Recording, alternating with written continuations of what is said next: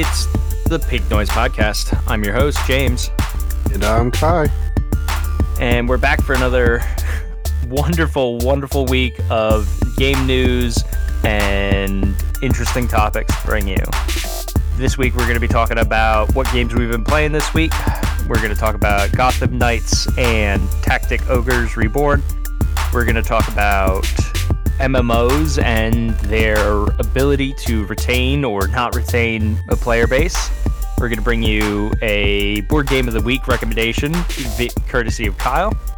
And then we're going to talk about the future of the podcast, next episodes, and what you can expect from us going down the line.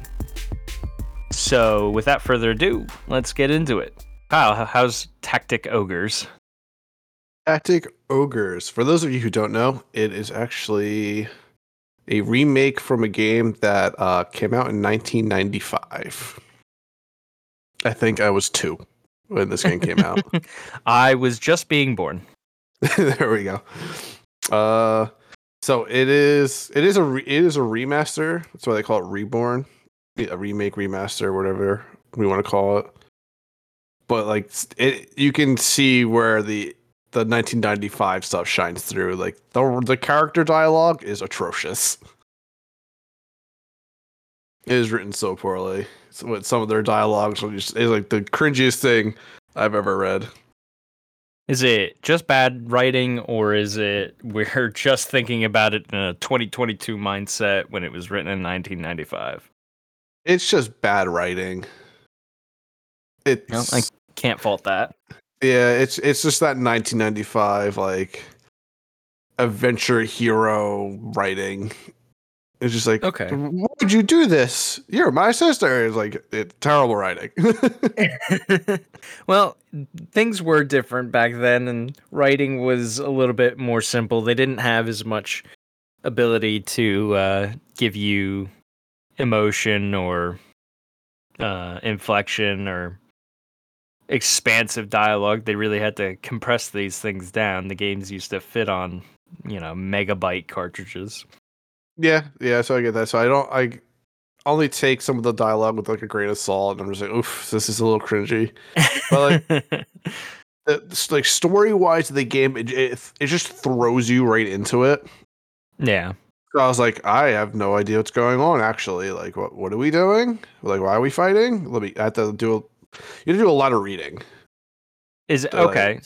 It, but, like, oh, so there. Oh, it, yeah, you have to pretty much read every character's backstory. You're like, ah, uh, okay, that's why we're fighting. Okay, there's no there's no assumption of prior knowledge or uh, any introduction to that knowledge other than re- reading like a codex entry. Yeah, so like they do like a little cutscene when the game starts. People are attacking a village, and they're like, "Okay, bad guys," and then it jumps years later, and they're like, "We're fighting the bad guys," and I'm like, "Well, who are the, who are the bad guys? Who, who are the good guys? what is going on?" yeah, so whose side am I on? Yeah, it's definitely that old pro- it's like games were just starting to come up. These tactic games with stories and stuff are just starting to come up. That's like the story's not really there. It's, it's kind of there, but the, you can mm-hmm. tell they mm-hmm. just concentrated only on like the tact- tactics gameplay of it. Yeah, and they they loosely surrounded it with a story to justify its existence. Pretty much, that's what I'm feeling with this game. I'm only still in chapter one, so like I, am not like trying to judge it too hard because I want to see if it's actually gonna pick up and get better. Yeah. But a lot of I spent a lot of time just like reading the game guide, to, like try to figure out what stuff means because it does a very poor job of explaining anything. Hmm. It's like, oh, you move your character this, and then this is how you attack, and uh, yeah, good luck. okay, yeah, it uh, seems like very early or late '90s, early 2000s video game logic, where yeah. they, it's not super deep and difficult, so they don't they didn't think that you would need too much hand holding.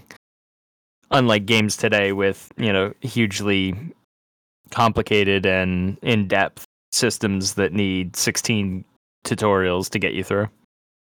Yeah, but even like games nowadays with like these like super in depth like mechanics, their tutorials like flow so much easier.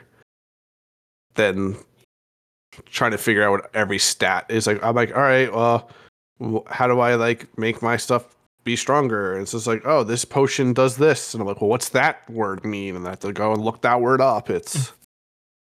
You need a second dictionary just to understand how the game works. yeah, just understand what some of the status effects and whatnot are. Yeah. And it it doesn't do. I, I think they need to update the, the, the tutorial for it. Yeah. Like when you go into the shop, it'd be like, all right, this is the menus. This is what buying and selling does. When it introduces the shop, it's like, yeah, you can click on your party and go to the shop and buy things. I was like, okay, cool. It didn't like explain to me that like I would have to buy tons and tons of extra potions and stuff because the game's gonna auto refill my potions. Is I had to, I'm just figuring a lot of it out on my own, which like I don't mind doing because I'm just used to playing a lot of games where it's just like figure it out. Yeah, but for somebody that's just coming into the series or just finding this game that came out from a developer, you know, with as, as storied a past as I believe this is Square Enix. Yeah, it's Square Enix. So, you know, as a as somebody that maybe just found this game, it seems like maybe it would be a little difficult for a newcomer. Yeah, hundred percent. And I just I know nowadays with gamers, if the game doesn't explain things properly, people are just not gonna like it. Yeah. I can I can already see that uh, maybe the Steam reviews for this game might be a little negative. I think they're gonna be mixed. Um, yeah, it's if you're a fan of tactic RPGs, uh, it, I, I I say get it because you're gonna like it. Like I love tactic RPGs, especially anything that's like eight bit, sixteen bit, thirty two bit style, that two D style. Yeah. I love them. So like if you're one of those if you're like me, like one of those players, like get the game. It's, it's gonna scratch that itch that you're Yeah. looking for.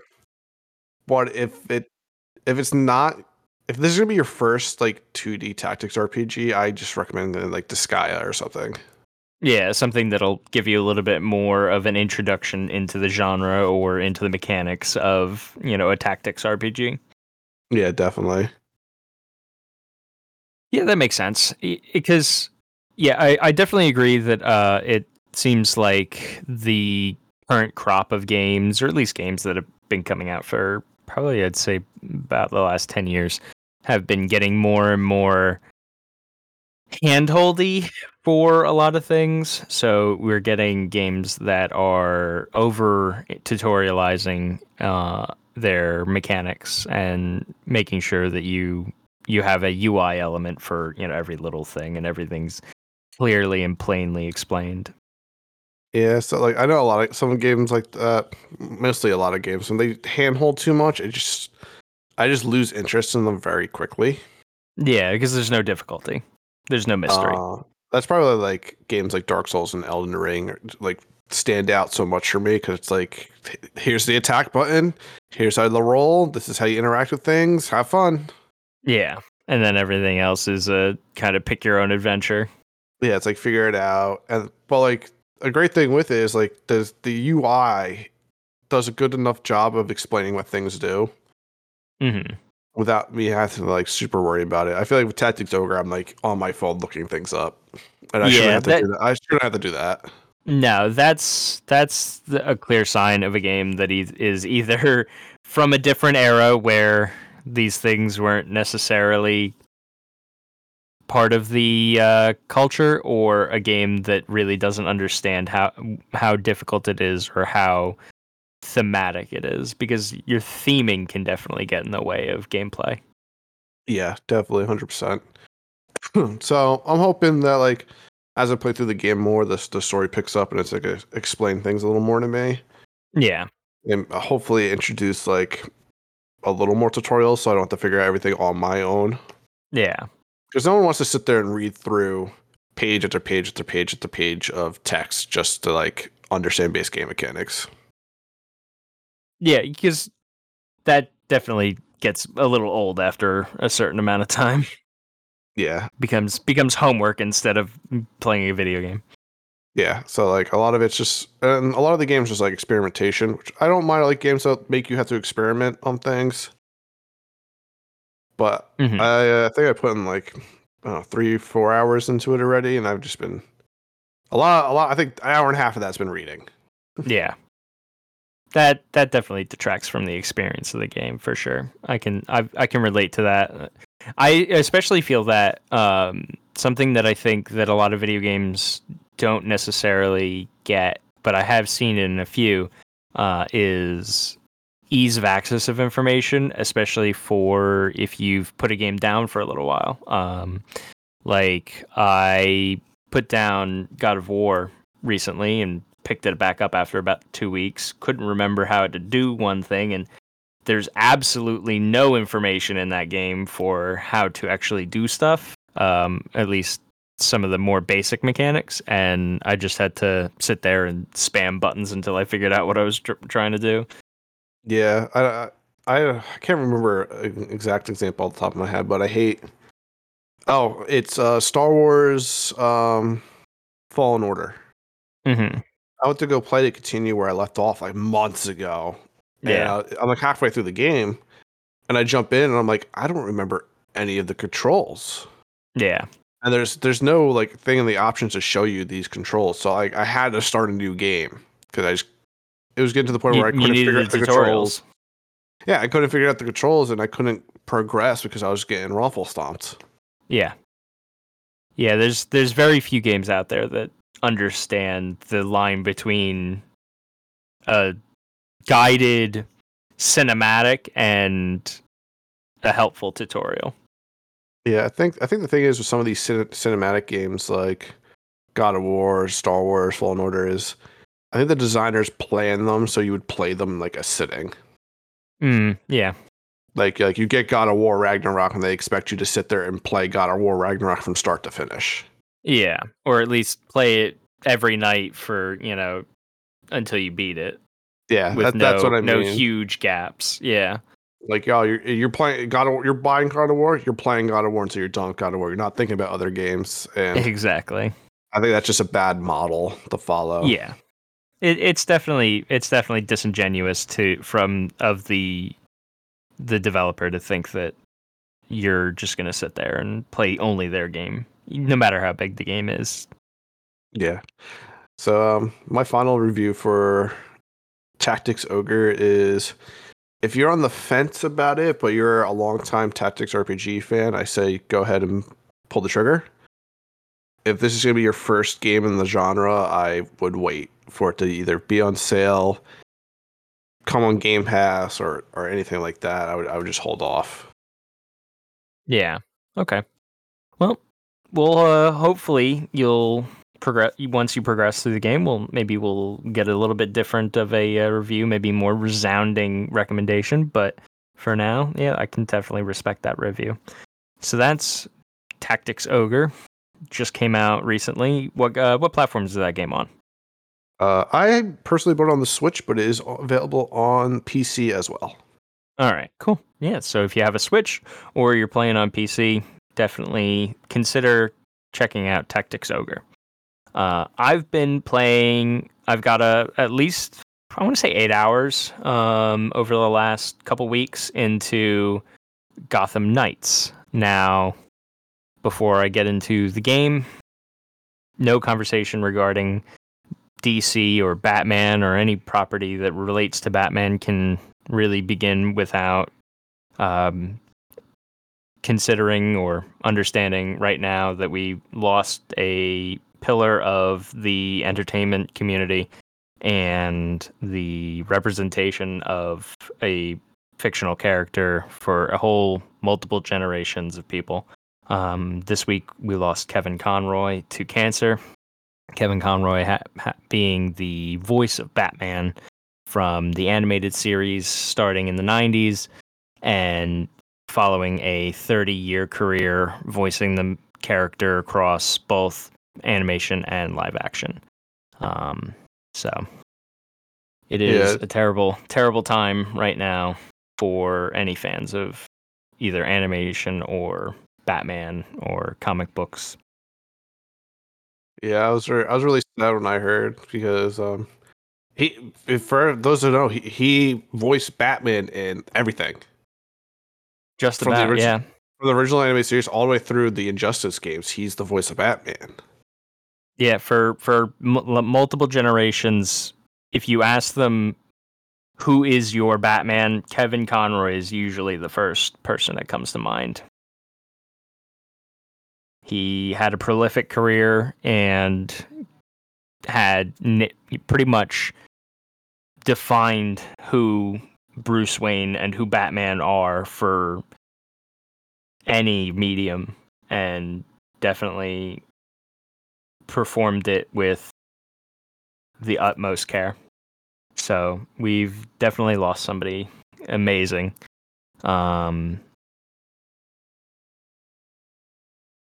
notwithstanding, I like I said, I've been playing Gotham Knights for the last few weeks, and I I have a lot to say about this game. Oh, I may not be I may not be too deep into the game, um, but it really kind of bears it all within the first few hours of gameplay. Um, the mm-hmm. game mm-hmm. definitely has its own controversies uh, pre-launch. Um, I'm playing it on PC, but it is available on, I believe, all platforms except for Switch. Switch can't handle it. Well, see, that's the that's one of the controversies regarding this game is the performance on mo- on all modern current generation consoles. That's that being the Xbox Series X and the PS5. They've been uh, introducing performance modes in video games, so they allow you to sacrifice some certain amount of visual fidelity for higher frame rate as we're seeing new and new displays in the larger format category, uh, mainly televisions, uh, coming out with support for high frame rate, high frame rates. Uh, I know that uh, LG specifically has multiple series of OLED televisions that support up to 120 hertz, which in a home entertainment system has been completely absent for much of the lifespan of popularized high frame rate gaming. And Gotham Knights took a departure from a lot of its contemporaries mm-hmm. and decided that it would not have any form of performance mode on modern consoles. So that means that no matter what resolution your TV is, no matter what your television supports or the console supports, the game would run at native resolution 30 FPS. Yeah, I, I remember they were um, a lot of people were super excited and then they heard the news that it was going to be stuck at 30 FPS and everybody threw a fit. Yeah, especially for an action adventure third person kind of. Uh, I want I, I I hesitate to call it a fighting game because it's it's more action adventure than fighting, but it definitely has. It's mostly melee combat. It's just a it's just a beat 'em up. Yeah, it's a beat 'em up, and 30 FPS. While yes, that's been the standard for a a larger majority of video games history than it isn't, is just it's antiquated at this point. It's it's not what people are getting used to. Uh, people are spending you know mo- many thousands of dollars on their just their televisions to get these high frame rate support. And for a game from a massive developers, uh, WB Montreal, I believe that's the developer for this game is uh, WB Montreal. I know it's not Rocksteady. It's not related to any of the Arkham games. But for a game like this from a developer like that to come out and not support a high frame rate kind of definitely justifiably got people angry. Yeah, so, I, I would be angry. It it it, st- it definitely started with one foot in the grave and so when it actually launched it really it needed to knock everything out of the park to justify you know being that steadfast in making what most people would would agree is a poor decision. I'm not going to say it's the wrong decision because that's ultimate. The right decision is ultimately up to the developer and what they can do. But I digress. the game definitely fails to live up to what it needs to. Um, while I'm playing it at a probably a smooth 60 or more on uh, my 3070 Ti equipped laptop, I'm not seeing the benefits of that because I think the game sacrificed fluidity and action tempo for the deference to frame rate on the consoles because a lot of the movements and the attacks and the combat feels very heavy and very slow. Uh, even even playing as Nightwing, who is the circus performer, gymnast, parkour specialist, you would think that he would be very fast. But even playing as him, a lot of his move sets are very slow and the combat feels like it takes a long time. That's uh well, I, I don't know. Was the combat in the old Arkham series? It wasn't necessarily like super slow. You're you're you're just like Batman. He doesn't really punch like the Flash or super fast. But no, but what the Arkham games did that differentiated them or, or, or really set the standard for what people were expecting this game to follow, at least in combat, is that it gave you a sense of your ability to control a, whole, multi, a huge crowd. Uh, because in the Arkham games, you could fight a whole crowd and just bounce around and go from one enemy to the next enemy and it felt fluid and it felt like you were able to deal out a lot of damage very quickly.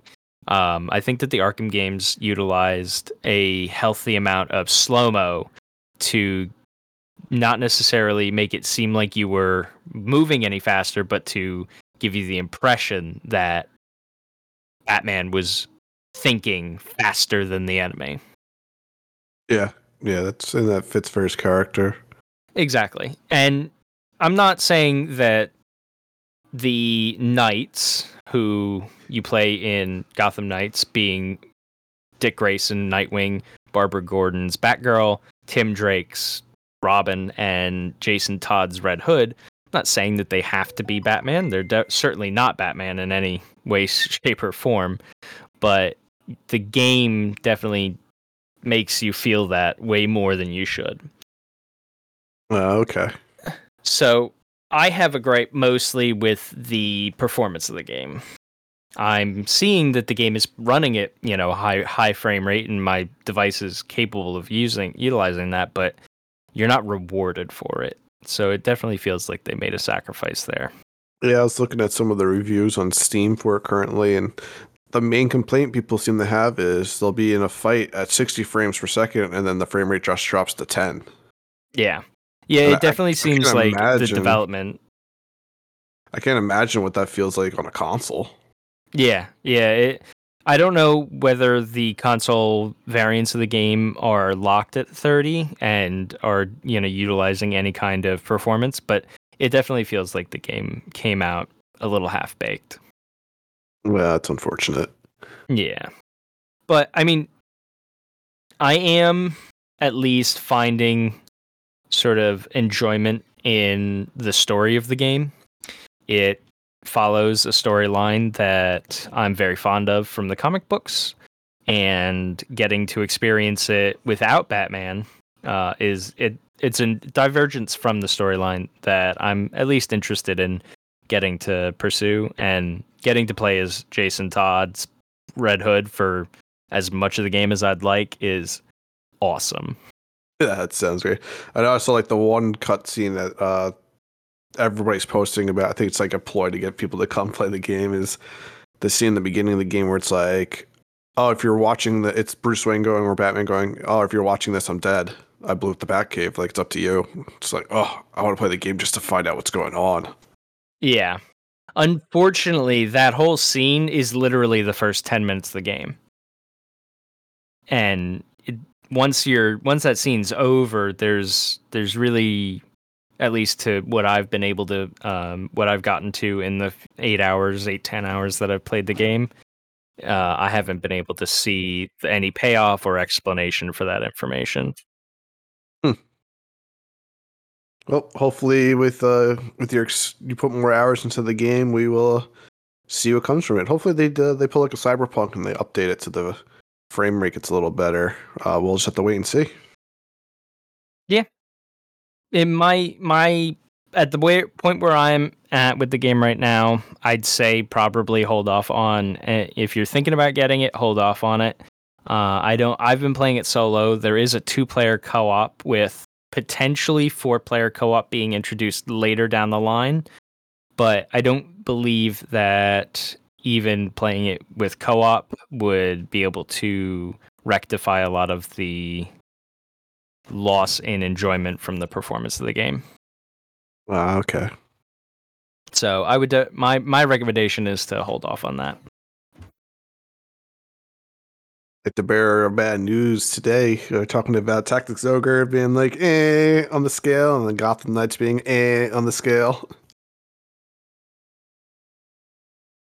All right, so we're gonna move on now to a new segment that we're just gonna we're gonna drop a little bit of information for you guys um, for this week. So if you're listening to this podcast on Friday when it comes out, or any day between Friday and Thursday the following week, uh, you'll be able to pick up a couple of new games on the Epic Game Store for free.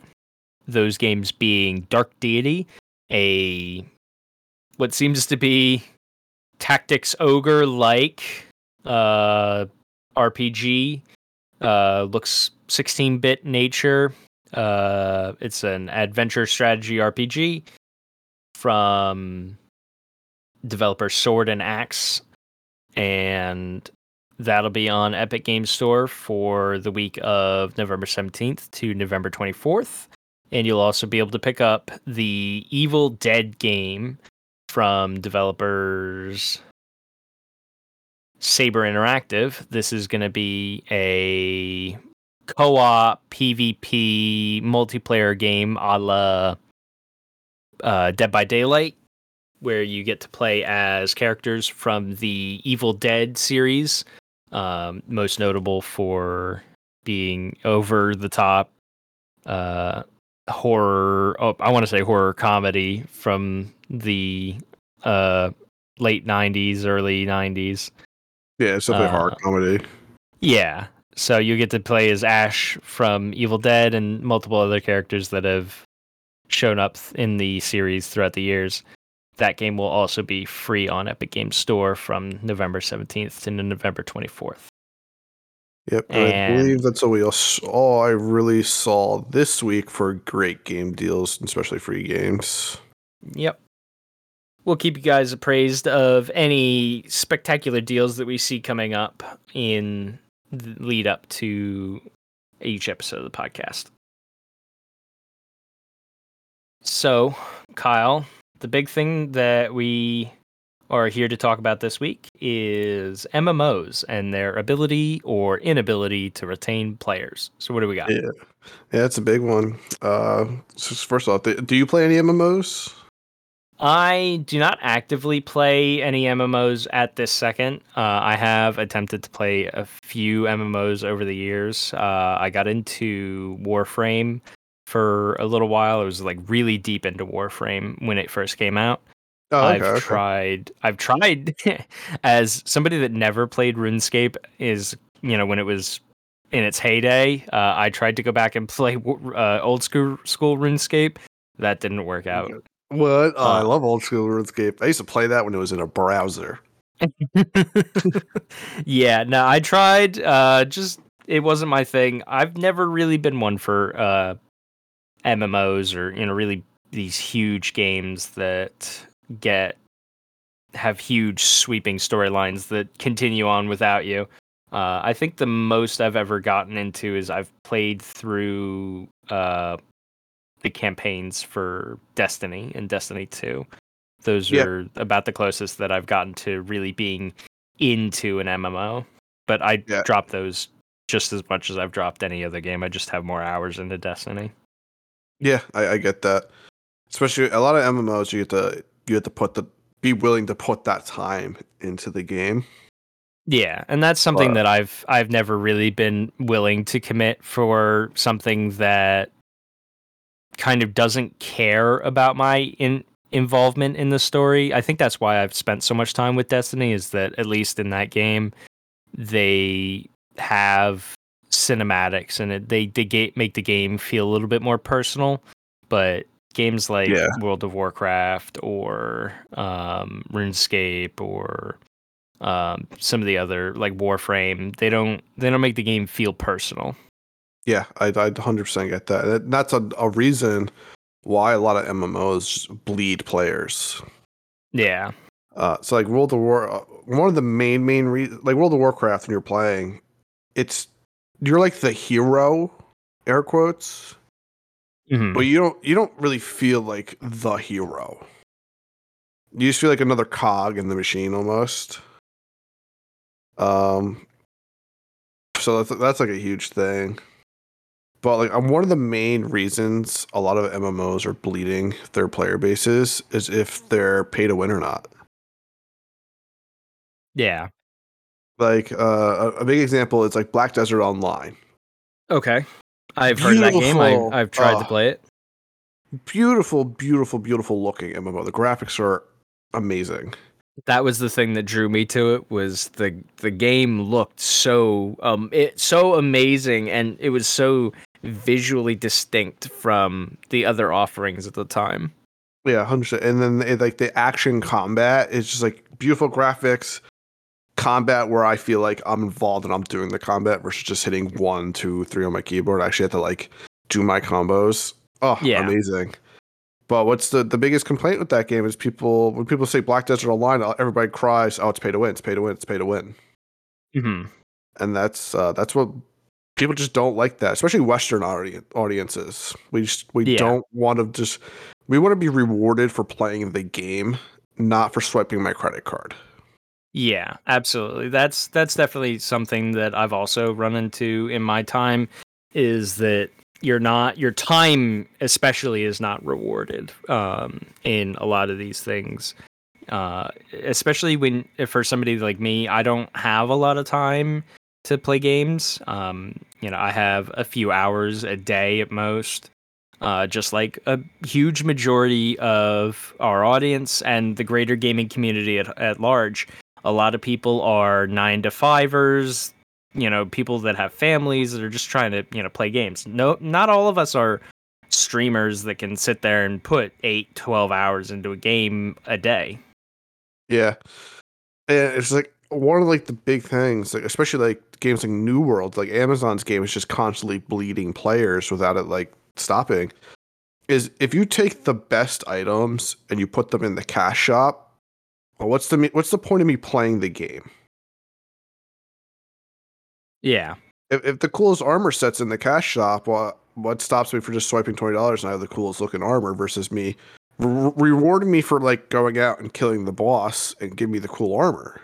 yeah and i mean a lot some some mmos aren't even respecting the, the credit card swipe um nowadays so there's you know there's no easy way to attain these you know pieces of you know gear that will give you an advantage Yeah, so like take World of Warcraft for example.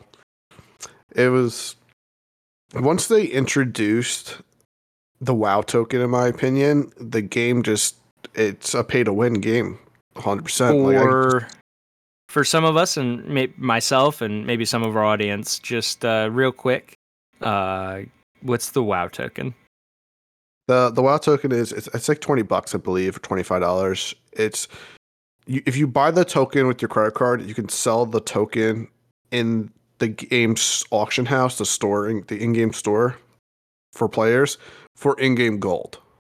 yeah So you're pretty much swiping your credit card for gold. okay okay Or if you have enough gold on your character in game, you can buy WoW tokens with the gold to pay for your subscription for that month. okay But a, a lot of people are just they don't do it that way. Like people who have been playing the game for like since it came out, their accounts already have like hundreds of thousands of gold on them, so they just get to play for free Mm-hmm. because they just buy WoW tokens. But for like other people who get in and don't have that gold, they can just be like, oh, if I just swipe my credit card for twenty dollars, I'll make thirty thousand gold, and I can just go and buy whatever gear I want. I don't have to play for it. Yeah. So it's like if you're just, if I just can insert my credit card and get all the gear, what's the point of me playing? Especially if I have to buy the game and then pay monthly to play. Yeah, and it it really it really is problematic. It because I understand that these companies that they've built their infrastructure and their their their whole finance behind retention of these games, you know, because if if people aren't staying with the game and they're not constantly paying, how do you afford to continue development? So it's kind of a catch 22 that I understand. I don't like it. Yeah, it's like for like Destiny 2, they lock a lot of the cool cosmetics in their cash shop. Yeah, they Like, do. Um, The, a the lot of the ships, the armor skins, the gun skins. It's I to s- spend the money for it, and then all the DLCs that come out are ninety dollars. Yeah, that's one of the biggest problems. Is that a lot of these developers are putting out content and paywalling the content. So what you're is it to paying. You're paying. Abs- What is it to play Destiny 2? If you want to play Destiny 2, from the base game's free, but if you want to play all the, the new content, it's like So- it's like two hundred dollars. Yeah, so if I remember correctly, um, it's the game base game is free, and then you pay. There's a bundle that's called the Legacy Bundle, which gives you the first three DLCs that were released for the game. I think that's uh, forty dollars. And Mhm. then there's another bundle for the Witch Queen expansion, which, as of recording, may have dropped, uh, but the last time I checked, it was sixty dollars, and that gave you access to the massive expansion um, that came out uh, last.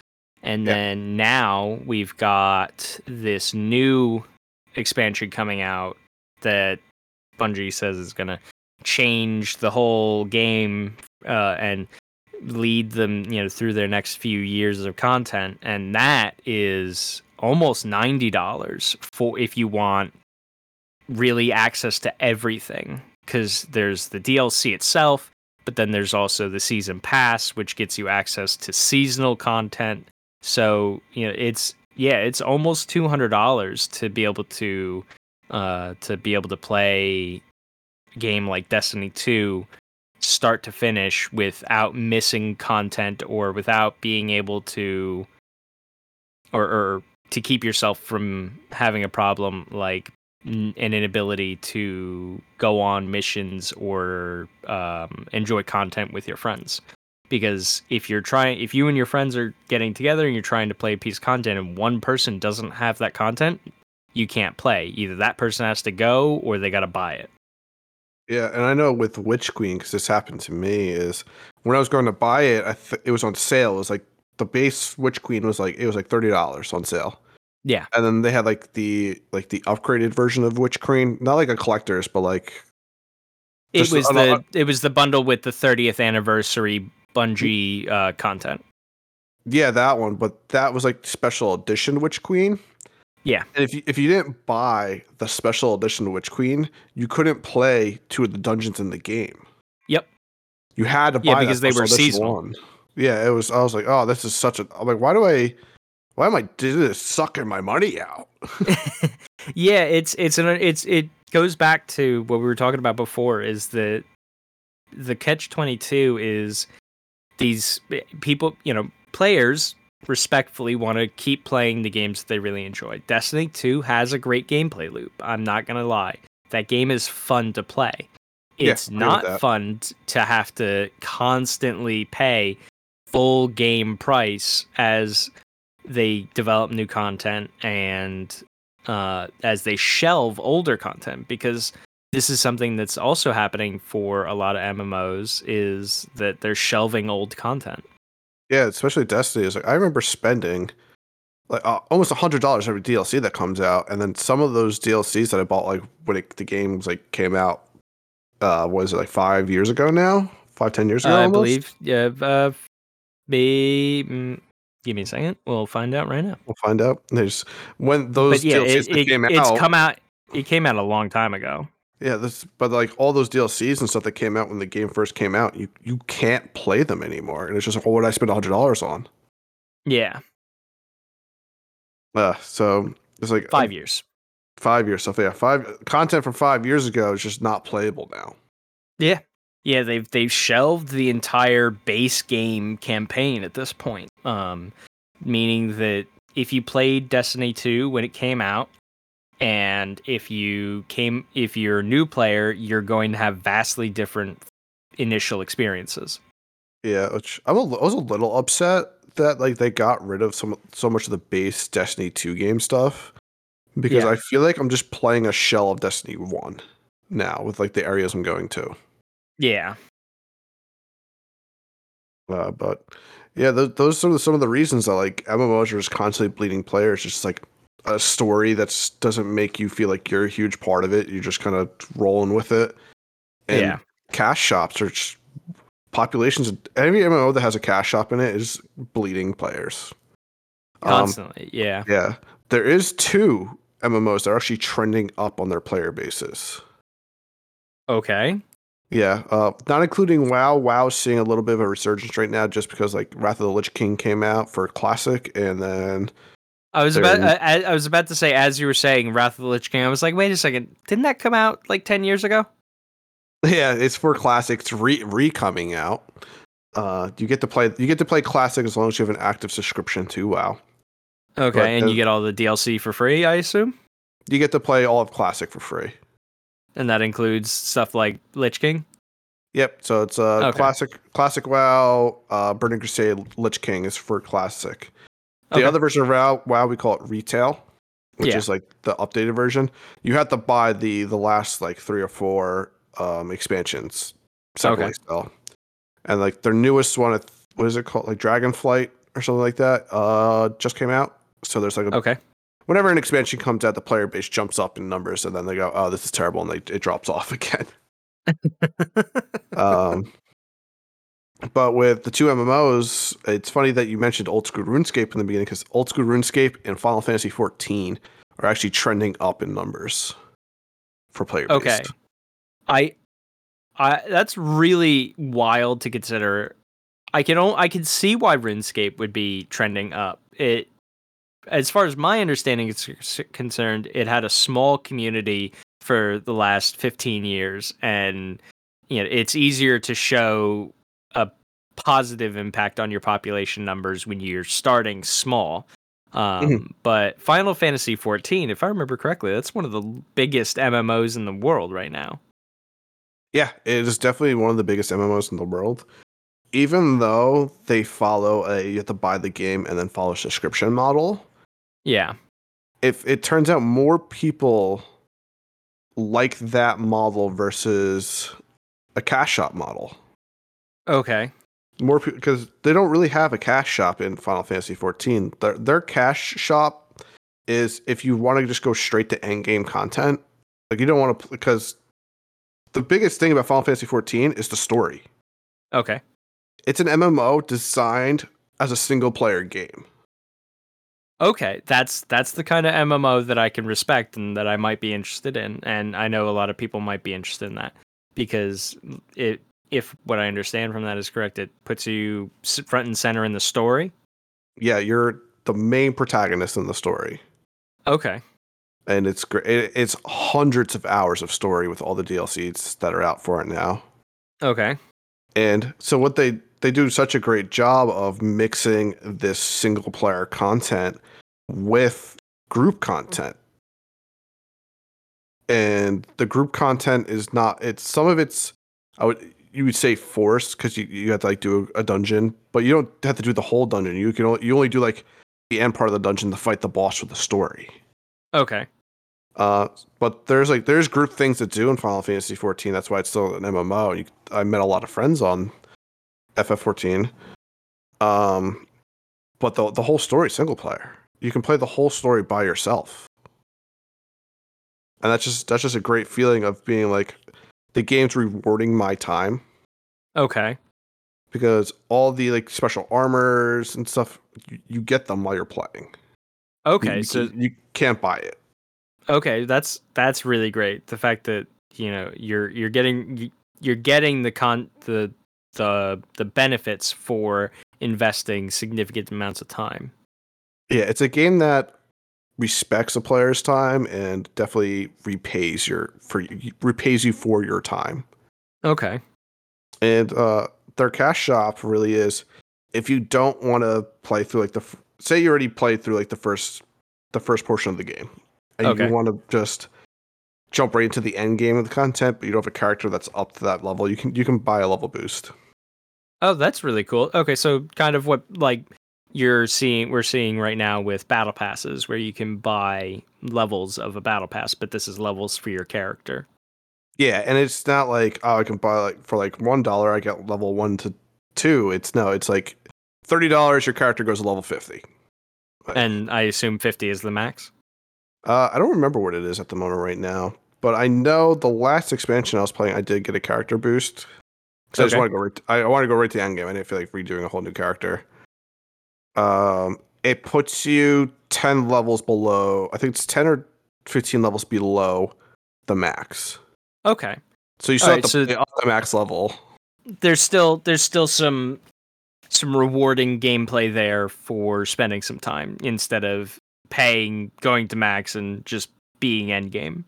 Yeah, and then another great thing I like about one mechanic Final Fantasy does no other MMO does that I know of is when you make a character, your character can play every class. Oh, really? Yeah, so say you want to start off as like fighter with a giant battle axe, you're like, yeah, I'm a fighter, unga boonga. But then like you're like, hmm, I kind of want to be a mage now. You just have to go get the mage's weapons and talk to that like the mage trainer, and you can be you can start playing as a mage, Okay. and then you level up mage.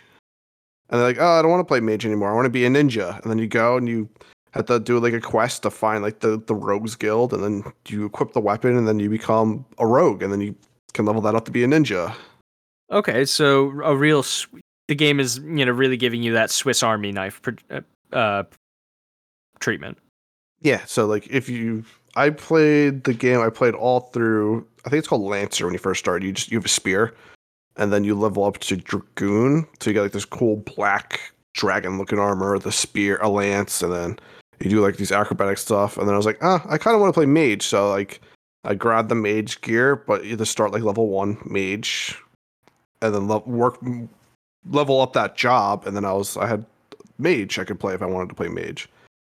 So it's like a great thing I actually love about that MMO. Okay. Um, yeah, but yeah, it's that is Final Fantasy 14 is, is continually trending up in number of active players.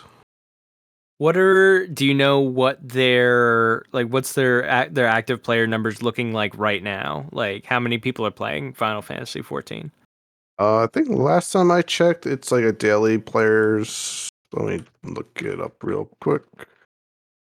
Because if the game if a game like that can really sustain itself just by sheerly having a large number of players, it really should show that you don't have to milk your player base for every little penny. Yeah, so the daily player limit uh, for this one site right now is 1.5 million people. Daily? That's the estimate of players per day. That's actually wild because I mean of we, this month. that for this month for any month a million players a day is kind of insane because i mean we were looking at the player numbers for steam charts for uh, just any game uh, when we were talking about cyberpunk in episode one and that i mean we were even look we were looking at like pubg and i don't think the pubg was even coming close to those numbers Yeah, I think that's like world numbers, not just uh, North America numbers, but it, it's still E- 1.5 even million so. people.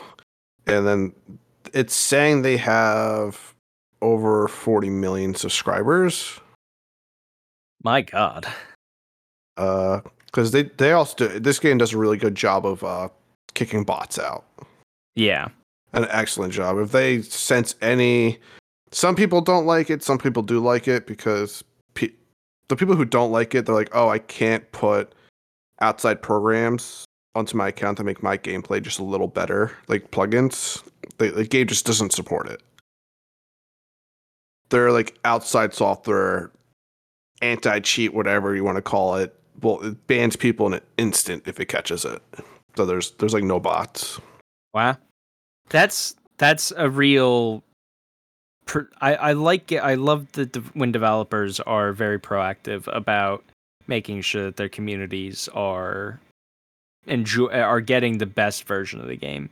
Um, when when you your your developers don't care about keeping the community safe, then you know you that's why a lot of these MMOs are bleeding are bleeding player bases is because the player base doesn't see the benefit in you know anything that the developers are doing. Yeah, so right now I'm looking at some WoW numbers. They have a trend. They're like it says they're up over 400,000 people a day, but their their average daily players is only 800,000. That's insane. Um, Well, it seems like the the genre as a whole has a lot to learn from Final Fantasy 14. yeah, so yeah, I know WoW is one of the games that I gave up because I just feel like they didn't respect any anybody's any lesser players' feedback. They kind of just like went off like the bigger streamers' feedback, and it's just like that's not what the rest of the community wants, and I just stopped Yeah. playing. I Final think I think WoW over great. the years has had a lot more problems than just not respecting its player base. Uh, that has definitely drawn it down. Yeah, the, the only, and then the other game that has like a trending up player base, like old school RuneScape, that blew me out of the water because I was like, that's such a niche game. Yeah, it again going back to you know what it is. That game is old enough and can be run on literally anything. That yeah, I could definitely see them trending upwards in player numbers no matter what. Yeah, like I play it on my phone. Like you can go to the app store and download old school RuneScape to play on your phone, and I play it a lot on my phone when I'm bored somewhere. I'm pretty sure that's a new thing too, right? Yeah, it's like a new thing they did. Um, I do know with old school RuneScape that like there is a bot problem. Yeah. So I don't know, like with these numbers, it's like, is it accounting for these bots? Is it not? But um, I tell everybody to try old school RuneScape. Like, it's free. Play it. It's just it's like a click and it's like a point and click adventure game. But I, I love it. It's, it's just for nostalgia's sake. I love it. Yeah, I mean, everybody has their their game preferences, and that should be respected. And developers should be respecting the players that choose to, you know, put their time into their games. So, Yeah. So but, if, if yeah. old school Ru- RuneScape's your game, go for it. yeah, hundred percent. Yeah, but for like anybody that's like out there that's like, hmm, what MMO should I play? If you really want to get into an MMO, I highly recommend Final Fantasy 14. That's definitely from everything that you've said. It's definitely a resounding endorsement of Final Fantasy 14 as a game that really deserves its place uh, in the genre. So yeah, hopefully we'll see more great things come out of Final Fantasy 14 as time goes on, and they don't pull a U-turn on us and kind of give up or start to cash in on their player base. So we'll Yeah. uh, I don't see. I don't think they're gonna do that. I don't see that happening anytime soon. But we'll see. I know, like New World, they're just re- rele- are releasing uh, a new expansion's coming out, and a huge content patch happened.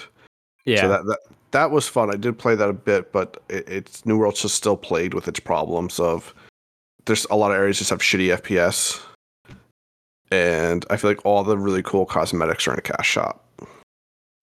yeah, that's disappointing. But I think from everything that uh, that we've seen regarding New World, I don't think anybody's super surprised. Yeah, which was unfortunate because I was really, I was really um rooting for the game when it was in development. I was really rooting for it. Yeah, it had a lot of promise and just didn't deliver. Which I mean, the gaming community is definitely not completely unknown to. Um, we've definitely seen games with huge promise flat flat out fall on their face at the gate. So I'm not surprised, just disappointed. Yeah, it's just developers. If there's any developers listening to this, you're developing an MMO, no cash shop. No, don't do it. It's, it's gonna you're gonna kill your player base. No cash shops. Yep. All right. Well, that's MMOs. I think we've kind of brought that talked about everything that we, you know, there is to kind of broach on that subject. So, Kyle, what's our game recommendation, board game recommendation of the week? Uh, great. Uh, our board game recommendation of the week is uh, it's a deck building game, a cooperative deck building game. Okay. Those you, some of you might know it, some of you know it, but it's called Marvel Legendary. Uh, for those of you who like the Marvel Universe and are looking for like a nice, easy game to play, that is a co-op game. I know a lot of people don't like to play super competitive games with each other. It is a co-op game. Marvel Legendary is a great game. Uh, it is a deck building game, so you uh, set, when you set it up, you're gonna be drawing and buying cards from a pool to build a deck, and then you keep using that to defeat villains in the city, and then ultimately try to defeat a mastermind who's trying to beat the player uh, in a certain scheme.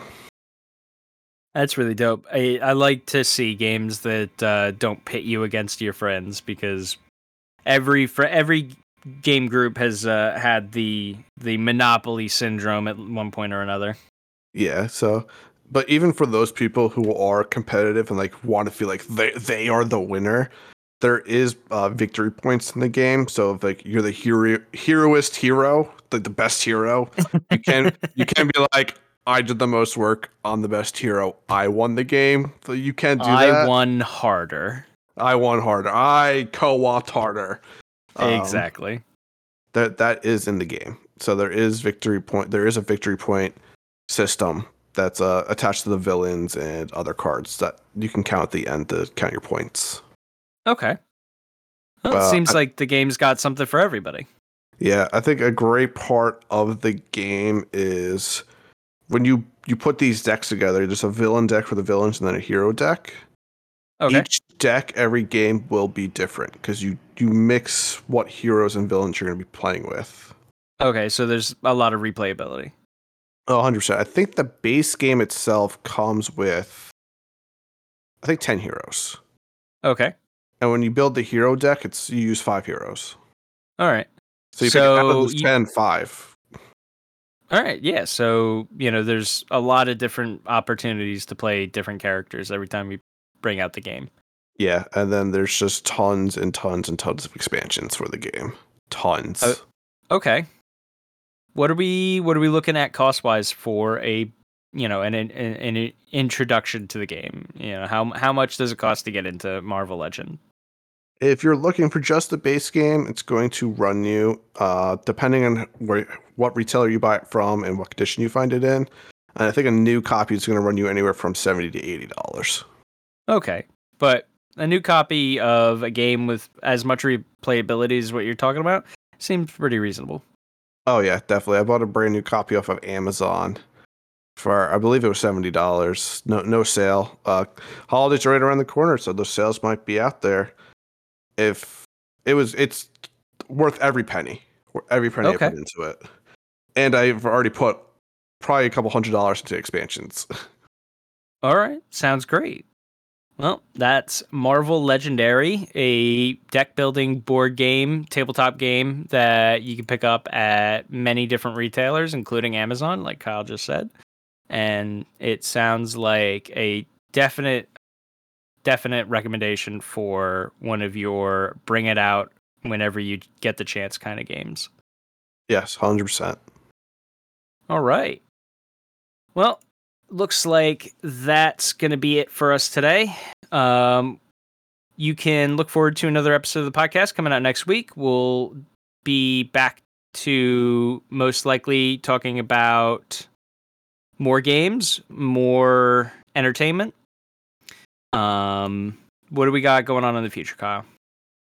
Uh, I know in the future we're gonna have uh gonna have like an anime special episode. Gonna talk about some great animes coming out. Uh, bring back our guest host Frisky for a All special right. Gundam, ep- Gundam episode. That'll be that's gonna be a lot of fun coming up in the future.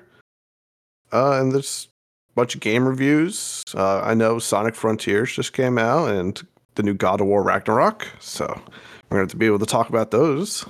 Yep, and then we've got other games coming out in the near future that we're looking forward to. I know Callisto Protocol is looking real spicy. I'm definitely looking forward to that game. So we've definitely got a lot of stuff going on between now and the end of the year uh, to bring you into. So definitely hit subscribe on whatever podcast platform of your choice that you've found us on. You can go over to uh, youtube.com and find us Pink Noise the Everything podcast on YouTube. And you can find me on Twitter at twitter.com slash stonecold913. All right. And if you'd like to email us any questions, recommendations, or suggestions for the podcast, you can find us at pinknoiseeverything at gmail.com. And once again, I'm your host, James, And I'm Kai. and this has been the Pink Noise Podcast. Thanks for listening. Catch you later. Later.